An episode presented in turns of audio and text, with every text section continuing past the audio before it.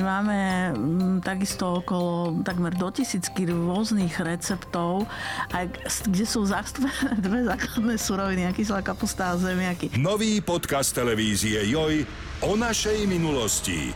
Joj History vo všetkých podcastových aplikáciách.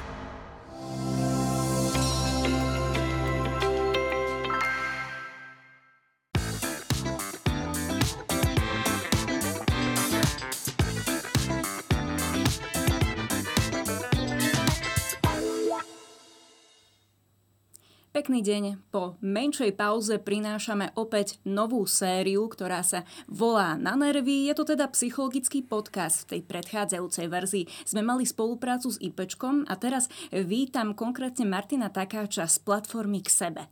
Pekný deň. Ďakujem pekne, pekný deň. S touto platformou budeme nadvazovať spoluprácu pre najbližšie podcasty, ktorých bude viac než dosť. Naša dnešná úvodná prvá téma v tomto bloku bude sa zameriavať na LGBTQI plus komunitu. Dobre tomu hovorí Martin? Presne tak, veľmi dobre ste to povedali. Naozaj je to aktuálne taký najkorektnejší možno názov alebo označenie pre komunitu jednotlivcov, ľudí, ktorí naozaj patria pod tieto jednotlivé písmenká. No a my tam to plusko pridávame psychológovia a výskumníci kvôli tomu, že očakávame, čo ešte ďalej možno zistíme, aké súvislosti, aké možno ďalšie rodové identity. Takže to plusko je tam ako taký predpoklad aj do budúcnosti. Kedy a akým spôsobom vôbec človek môže zistiť eh, svoju rodovú identitu? Podobne ako to býva pri cisgender alebo pri heterosexuálnej rodovej identite a sexuálnej orientácii, tak podobne aj jednotlivci z LGBTQ plus komunít e, začínajú zisťovať viac o svojej rodovej identite a aj sexuálnej identite, príťažlivosti a atraktivite v období puberty. Takže teraz to býva možno niekedy od toho 11. roku života a do toho 17. roku už z pravidla majú ukončené to povedomie o tej svojej identite. Čiže také najintenzívnejšie obdobie objavovania je zhruba okolo toho 15. roku. No, e, existujú samozrejme výnimky a rôzne prípady, obzvlášť v prípade jednotlivcov e, z LGBTQI plus oblasti môže byť toto objavovanie sexuálnej identity a sexuálnej orientácie e, trochu odlišné a možno komplikovanejšie alebo trvať aj dlhšie kvôli rôznym, rôznym okolnostiam a kontextu, ktoré, e, ktorý títo ľudia e, zažívajú. Čo tým pádom môže prežívať taká osoba, ktorá zistí, že sa napríklad taký chlapec, tak sa mu páčia chlapci, alebo naopak sa cíti viac ako dievča? Samozrejme, e, súčasťou týchto pocitov a tohto objavovania vlastnej identity býva často aj zmetok.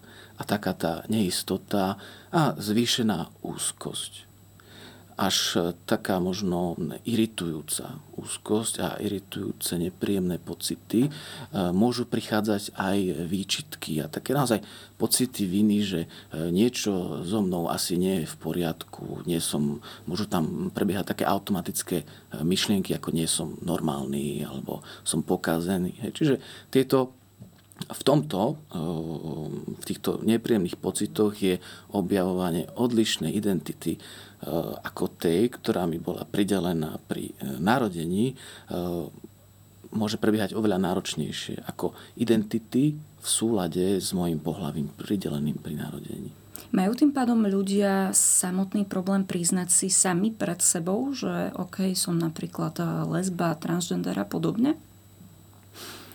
Ešte pred coming outom. Býva to e, taký dlhodobejší proces často, čiže aj to priznanie si samému sebe e, môže byť náročnejšie. E, zvlášť ak naozaj okolím, e, komunitou, rodinou, priateľmi alebo celkovo takým spoločenským kontextom nie je podporované takéto objavovanie možno odlišnej ako väčšinovej identity. Takže tam môžu vznikať rôzne vnútorné také e, intrapsychické problémy, tenzie, ktoré môžu naozaj brániť takému vlastnému uvedomeniu si svojej vlastnej identity. Keď už predsa len e, sa odváži ten daný človek eh, prísť s coming outom pred svoju vlastnú rodinu, možno priateľmi. Ako sa zachovať, aby nemal ešte väčšiu traumu s týmto svojim vlastne odhalením samého seba? Veľmi dobre ste spomenuli slovo trauma, pretože eh, prístup pri práci s klientmi s LGBTQI plus komunít a s jednotlivcami z nich je často práve e, prístup založený na traume. Pretože my e, automaticky nejako predpokladáme, že e, títo jednotlivci sa stretnú s traumou častejšie ako heteronormná populácia. A tento prístup ja odporúčam aj v prípade coming outu. Čiže taký ten citlivý, akceptujúci, afirmujúci, potvrdzujúci a podporný prístup. Naozaj um, veľmi dôležitou súčasťou je akceptácia. Akceptácia je jedna vec, druhá vec je tá prax. Niekedy rodičia odmietajú roky vôbec prijať, že to ich dieťa nie je heterosexuál, čo v tom prípade trpí možno celá rodina? Ako to zmeniť, to nastavenie v hlave? To je vždy mimoriadne náročná otázka. E, zmeniť postoj sa samozrejme dá. Nie je to tak, že by sa ľudia nemenili. My sa meníme e, zo dňa na deň, aj z roka na rok, e, s tým, ako získame iné skúsenosti preto je možné, že sa zmení aj postoj rodičov. Pre mňa e, je to vždy aj veľmi hm, nešťastná situácia a také, tak mi aj ľúto a tak ma to mrzí, keď počujem o týchto prípadoch, e, že naozaj dochádza k takým rodinným problémom, k takému neprijaťu, neakceptácii zo strany rodičov, e, lebo tam vlastne sa mimoriadne narúša vzťah Eh, medzi rodičmi a deťmi. A ja sa potom často tak aj pýtam, aj sám seba, aj keď to komunikujem s klientmi alebo s rodinami, ktoré uh, mám v starostlivosti, tak uh, sa pýtam, že čo je vlastne dôležitejšie, či, je, či sú dôležité nejaké možno nesplnené očakávania, nejaká vlastná možno trauma, nejaké vlastné predstavy o živote, alebo ten vzťah s mojim dieťaťom. Čo je viac? Mm-hmm. Aké bývajú odpovede následne? Ha, je to otázka, ktorá zväčša prinúti mm, ľudí zamyslieť sa nad tým a e, v drvivej väčšine prípadov, keď tú otázku položím, nedostanem odpoveď okamžite. Čiže ako viacero iných vecí v tej psychologickej práci, tak aj toto je takým procesom. Čiže ako je coming out proces pre e, jednotlivca, ktorý si ním prechádza, tak je to proces aj pre tú rodinu a pre e, komunitu, v ktorej sa on pohybuje. Čo všetko môže trápiť ľudí z takejto komunity, ale teda ako jednotlivcov? Sú to presne už tie spomínané úzkosti, možno ktoré sú veľké, traumatizujúce zážitky, alebo je to ešte niečo viac? Trpia aj depresiami? Je to, je to naozaj tak, ako ste povedali, že úzkosti a naozaj aj depresie sú súčasťou prežívania a problémov jednotlivcov z LGBTQI+. Je to bohužiaľ tak, že týmito ťažkosťami trpia e, títo jednotlivci zhruba dvakrát častejšie ako heteronormná populácia. Takže e, je e, potrebné venovať týmto problémom obzvlášť takú veľkú dôležit, veľkú pozornosť a naozaj priznať si, že sú dôležité a že títo ľudia naozaj trpia viac ako cisgender populácia. Čo znamená cisgender? To sme bežní heterosexuáli, nazvime to. Môžeme to nazvať áno, ako bežní heterosexuáli. Je to v podstate e, ten prípad, čo e, e, s ním sa vlastne stretáva. Je to prípad väčšinou je možno 90% populácie, kedy je pohlavie, ktoré máme priradené pri narodení v súlade s našou rodovou identitou. Čiže muž, muž, žena, žena a podobne. Aké existujú a dokážu byť stigmy v tejto oblasti? Mm, často na sedeniach s klientmi preberáme aj tzv. cisgender alebo heterosexuálne privilegia. A s tým e, súvisia, súvisia aj taká stigmatizácia a možno nedostatočná inklúzia, integrácia a e, veľká diskriminácia ľudí, jednotlivcov z LGBTQI plus komunít. Pretože e, ja ako cisgender osoba alebo ako heterosexuálna osoba, tak mňa sa nikto nebude pýtať, že prečo si kupujem oblečenie v ženskom oddelení. Alebo nikto nebude spochybňovať, ak pôjdem na mužské vecko. E, alebo nikto sa ma nebude pýtať, že aké je moje skutočné meno, keď im poviem, ako sa volám. alebo nebudú pochybovať o tom, že fotka na mojom pase je moja skutočná fotka. Nemusím sa obávať ako cisgender človek, že moja partnerka alebo partner budú so mnou len možno z nejakej zvedavosti. A zároveň nemusím sa obávať toho, že oni, moja partnerka alebo partner, budú sami spochybňovaní vzhľadom na svoju sexuálnu orientáciu, pretože chodia so mnou.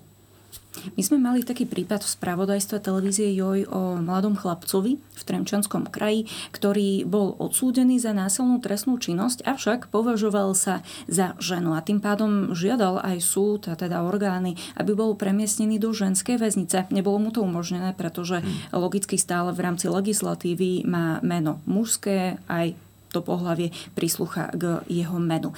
Ako sa potom možno zachovať je to presne ďalšie privilegium, ktoré napríklad ja by som mal, ak by som spáchal nejaký trestný čin a zavreli by ma, tak by som sa nemusel obávať, že budem zavretý e, so ženami. No, e, ťažko je toto riešiť, pretože naša e, legislatíva je naozaj tak nastavená, že pokiaľ nedôjde k medicínskej tranzícii, tak sa nemenia ani dokumenty.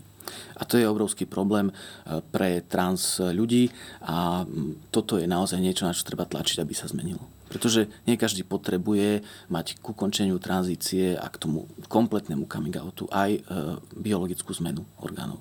Čo však potom tie ostatné ženy, keď by im tam prišiel muž, zobrali by to normálne ako spoločnosť? Nebolo by to pre nich minimálne čudné, zvláštne? Cítili by sa aj oni komfortne?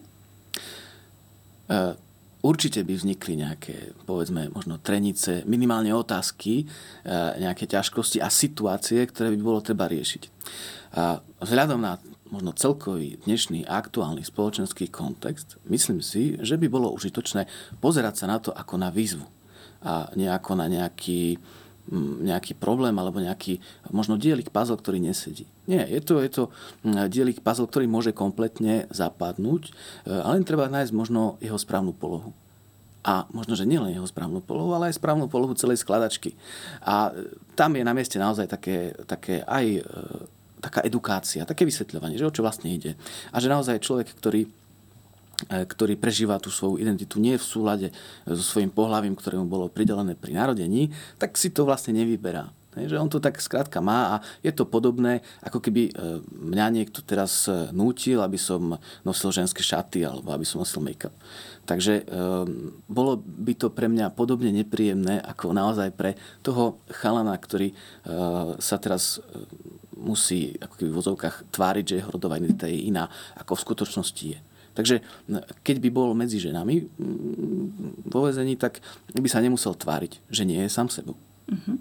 Mne by zaujímalo, čo hovoríte napríklad na tie dúhové pochody, prajdy, pretože spoločnosť ich hodnotí, že zase sa chcú ukázať, chcú byť dôležití, uh-huh. máme extrémne iné dôležité témy, ktoré prezentovať a dokonca niektorí jednotlivci z tejto LGBTQI plus komunity tiež e, nemajú radi takéto prezentovanie, lebo ich to podhodnocuje.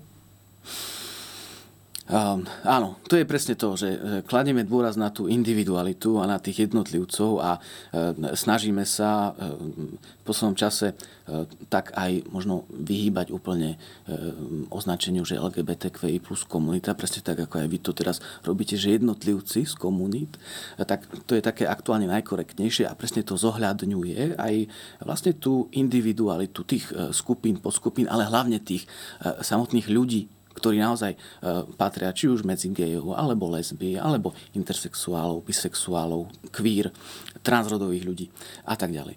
Takže e, každý z nich je e, vysostná a výnimočná individualita so svojimi vlastnými potrebami a názormi.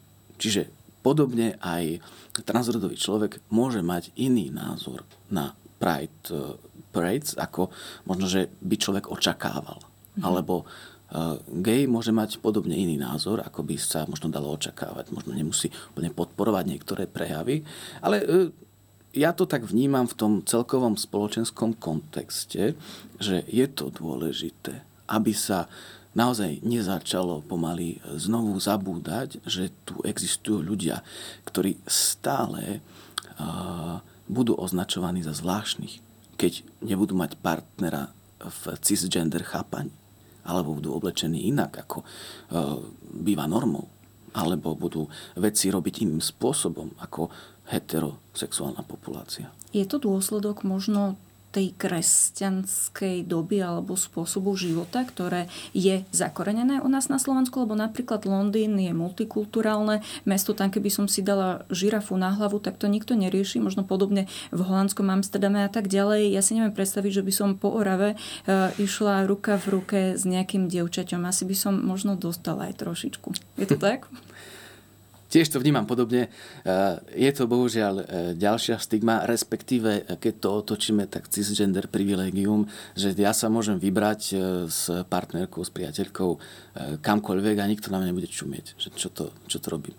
No áno, ak by som bol transžena, tak by som teda nemohol vojsť asi do krčmy na Orave, no aj keď kto vie, a možno sa to postupne už nejako mení. Tieto veci trošičku sú už dnes inak vnímané aj v našej možno tradične skôr konzervatívnejšej, kresťanskejšej spoločnosti, ale je to stále tak, že mal by som na pamäti, že si musím dávať pozor. A to je to, čo vlastne prežívajú aj moji klienti, ktorí toto majú na pamäti a ktorí veľmi dobre vedia, že sú niektoré možno oblasti na Slovensku, kde musia byť trošku opatrnejší vo svojich prejavoch, kdežto sami na sebe majú zažité, že napríklad áno, v tom Amsterdame alebo v Londýne každému to je prakticky jedno, ako keby prijíma ich ako, ako každého iného človeka. Nie, nevyvolávajú rozruch na ulici. To je možno uh, dôsledok aj takého multikulturalizmu, ktorý v Londýne je prirodzený, alebo v Amsterdame. Tu na Slovensku uh, stále je to také, poviem to možno trošku uh, tak, že aj cudzinec uh, vyvolá na Slovensku v menšej obci rozruch nie je to ešte, ak má e, inú rodovú identitu, ako jeho pohľavy prirodené pri narodení. Čiže mm. aj také možno menšie prejavy u nás stále musíme bojovať s tým, aby sme ich prijímali ako, ako normálne, ako v poriadku, ako že je to OK, že každý nech sa prejaví ako chce, ako potrebuje a tak, ako sa cíti spokojne sám so sebou. Pretože potom mm,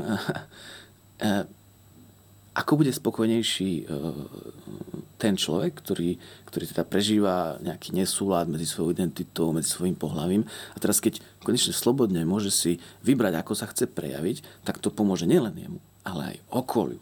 Pretože okolie tiež zistí, aha, no tak, tak keď on môže tu robiť toto, tak ja môžem možno tiež žiť slobodnejšie. V zmysle, že áno, že nemusím byť upetý, v nejakých možno e, ultrakonzervatívnych až rigidných e, svojich schémach alebo nejakých svojich blúdnych kruhoch, ktoré mi skôr škodia ako pomáhajú. A tento človek tiež môže slúžiť ako príklad toho, že e, je fajn sa trošku možno uvoľniť a trošku tak slobodnejšie pristupovať k veciam a otvorenejšie príjmať názory aj iných ľudí a vlastne aj ten svoj život. Je to tým pádom takáto základná cesta pomoci pre týchto ľudí? Určite. E, základná cesta pomoci spočíva stále v akceptácii a v podpore a v takej normalizácii toho, že áno, že čo robíš, je naozaj v pohode, mm, som s tým OK. Povedz mi o tom viac, ak chceš. Ak nechceš, nemusíš. Aký druh terapie potrebujú ľudia z LGBTQI plus komunity? Ako som tu už eh, párkrát spomenul, tak eh, tú podporu a tú akceptáciu, tak toto jednoznačne eh, musí byť súčasťou aj toho terapeutického prístupu ja tak, e, no nie, nie je to môj výmysel, ale hovorím o afirmatívnej terapii, čiže naozaj o takej potvrdzujúcej terapii, ktorá jednak potvrdzuje, že situácia je reálna, že naozaj existujú ľudia, ktorých sexuálna orientácia alebo rodová identita je iná ako heteronormná alebo cisgender. A druhá vec, že potvrdzujem, že s tým sú spojené niektoré situácie a ťažkosti. Ako napríklad tie cisgender privilégia, respektíve stigmy a rôzne také náročné úlohy, ako napríklad čo sa týka aj legislatívnych opatrení. Toho, že nemôžem si na Slovensku vziať partnera, partnerku, ktorá nie je heterosexuálna. No a toto ja ako afirmatívny LGBTQ plus terapeut musím skrátka uznať pochopiť, že to tak je, že to sú problémy, e, s ktorými sa títo ľudia stretávajú. A sú to problémy, ktoré môžu pôsobiť aj traumatizujúco. Môže byť tá situácia iná napríklad o 50 rokov na Slovensku? Dúfajme, že bude iná, že bude tá lepšia. môže byť. Ja som v posledných rokoch vnímal aj tento trend taký veľmi pozitívny k takej tej pozitívnej zmene a k tomu, že e, sa veci hýbu dopredu jednak, že aj ten výskum celosvetovo napreduje, že už e, nejaké pokusy o výskum sa dejú aj na Slovensku a že už stále e, klienti sú tak informovanejšie a edukovanejšie a tak akceptujúcejšie, afirmatívnejšie príjmaní aj v ambulanciách u psychológov a, v, a na tých terapiách, na sedeniach celkovo. A takisto aj v tej tej bežnej e, spoločnosti, e, v bežnej populácii už naozaj sa začalo vytvárať pochopenie. Už máme celkovo vytvorené celkom dobré pochopenie pre homosexuálu. Mm-hmm. Takže e, bojujeme teraz s ďalšími oblastiami, kde možno nie je to až tak ľahké pochopiť a kde je téma naozaj komplikovaná, obzvlášť možno pokiaľ ide o transrodových ľudí alebo queer ľudí. Že tam možno, že sa to naozaj cestou toho vysvetľovania a takého toho, takouto komunikáciou a takouto osvetou, ako pri mnohých iných témach, podarí postupne o to polstoročie zlepšiť. Koľko ich je reálne? Máme vôbec také výpočty, lebo stále sa hovorí o nejakých 4%. Ja osobne, ale to je teda môj subjektívny názor, mám pocit, že ich je trošku viac. E, je to mimoriadne náročné naozaj urobiť tú demografiu, že koľko ich je, pretože nie každý sa chce priznať ani v anonymnom e, prieskume. E, na Slovensku nám chýbajú presné dáta, presne asi aj z týchto dôvodov, že u nás možno neexistuje zatiaľ ešte taký taká bezpredsudková, taká spoločnosť, ktorá by akceptovala, že takí ľudia tu naozaj existujú v nejakom možno hojnejšom počte. Celosvetovo sa uvádzajú čísla medzi 3 až 10 percentami. Ja sa prikláňam k údajom niekde v strede. Pre Slovensko by to mohlo znamenať nejakých 150 tisíc až pol milióna ľudí. Uh-huh. To je celkom dosť. Je to dosť, je to legitímna časť spoločnosti, sú to legitímni jednotlivci, každý jeden so svojimi potrebami, túžbami a nejakými problémami individuálnymi. S čím najčastejšie pracujete s takouto skupinkou? Predpokladám, že tie terapie sú teda v rámci jednotlivcov? Áno. Je to, je to tak, e, sú to individuálne sedenia a pracujeme s depresiami, s úzkosťami, s posttraumatickými prejavmi. To je mimoriadne časté, e, pretože tie traumatizujúce skúsenosti sú častejšie ako u bežnej heteronormnej populácie. Takže s týmito, s týmito vecami pracujeme. A taký, e, taký častý problém býva aj také sprevádzanie pri uvedomovaní si vlastnej identity, podpora pri coming oute a čo sa týka tej mm, možno nie úplne individuálnej práce, tak e, pracujeme aj s rodinami, kedy naozaj e, pri tom coming oute, ako som spomínal, je to proces nielen pre toho jednotlivca, ale aj pre rodinu alebo širšiu komunitu.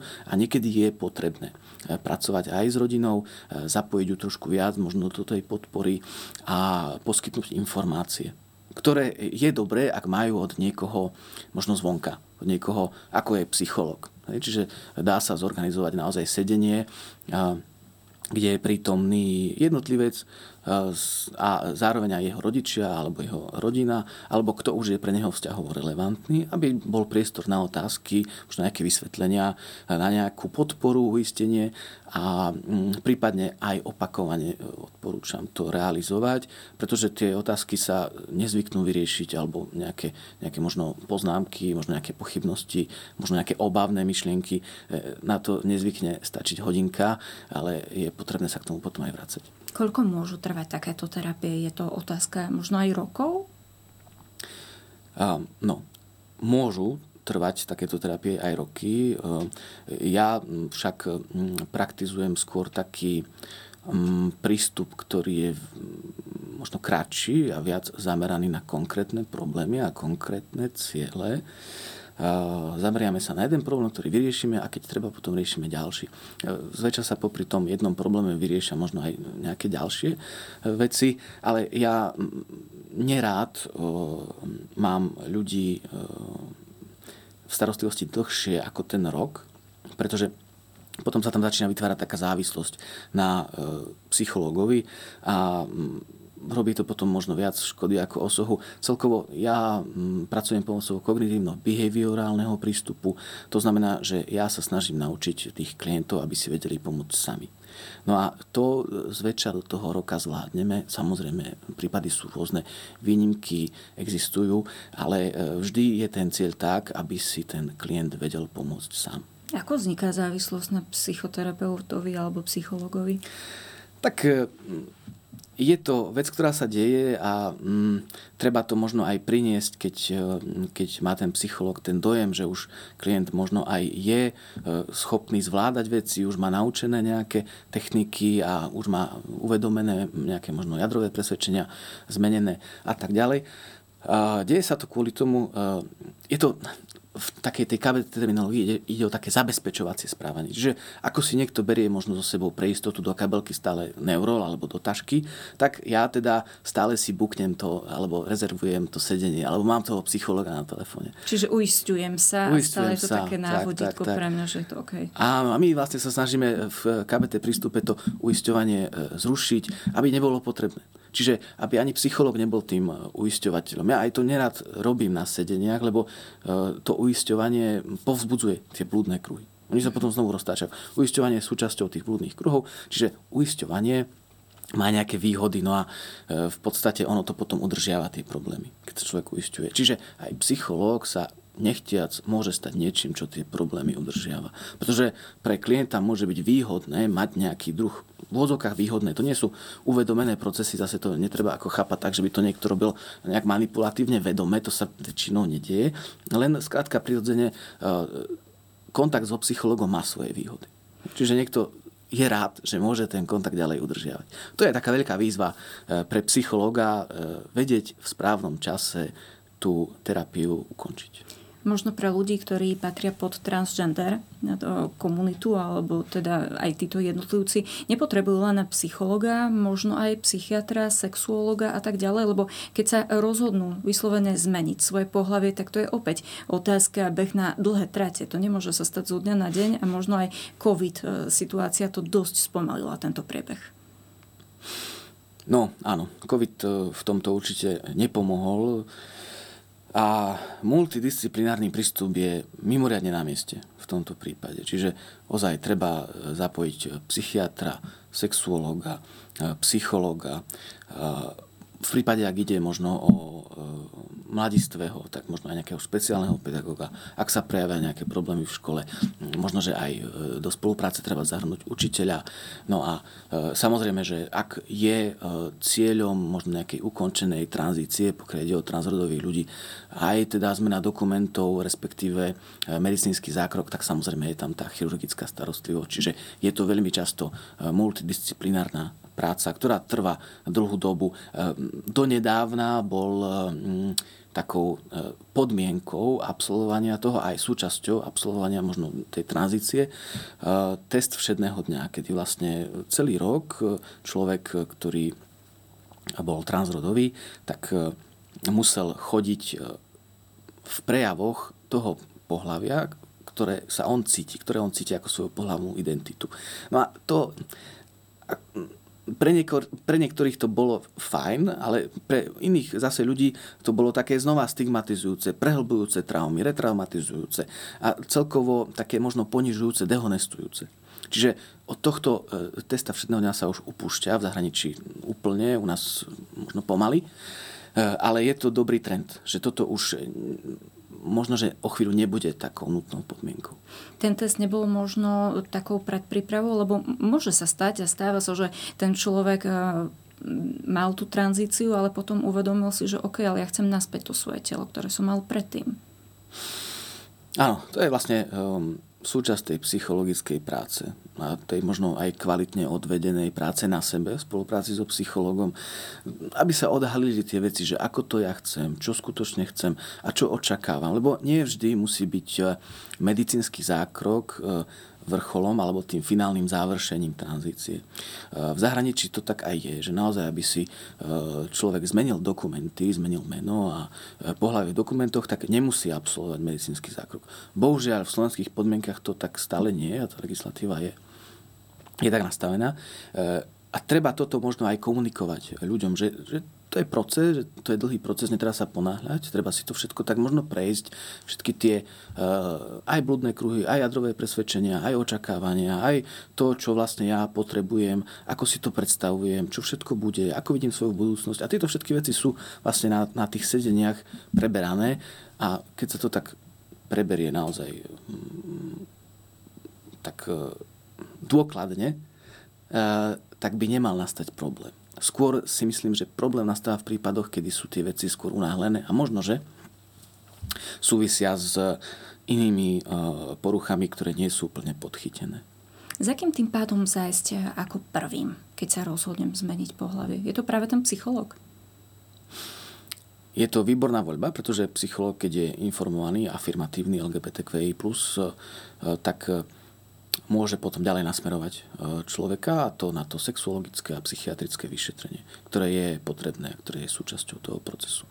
E, no a je to v podstate rovnako dôležité ako tá psychologická starostlivosť. Existujú aj terapie pre páry?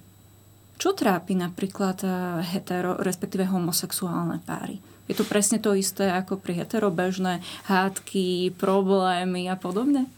Alebo majú niečo špeciálne, špecifické, čo kvázi bežní ľudia v úvodzovkách nie?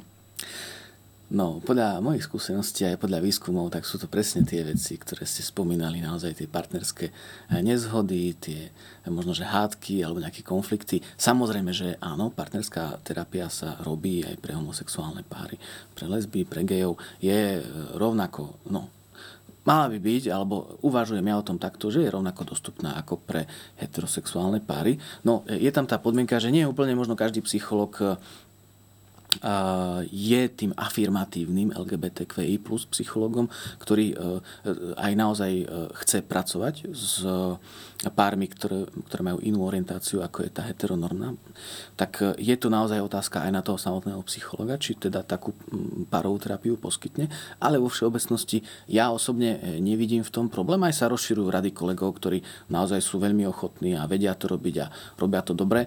Takže dnes naozaj už nie je taký problém nájsť e, afirmatívneho párového terapeuta pre homosexuálov. Je to niečo, čo aj veľmi tak odporúčam, e, pretože často táto skupina ľudí, okrem teda tých bežných problémov, tak bojuje aj, mm, ako sme sa už rozprávali, e, s dvojnásobným množstvom ťažkostí, čo sa týka úzkosti, depresie, samovražených myšlienok a podobne aj traumatizujúcich skúseností. A tým pádom sa aj za psychologom nie je hamba aj pre takúto komunitu. Jednoznačne. Povedal Martin Takáš z platformy k sebe, s ktorou sme nadviazali ďalšiu spoluprácu v rámci podcastu Na nervy. Ďakujeme vám za priazeň a čoskoro opäť dovidenia. Dovidenia.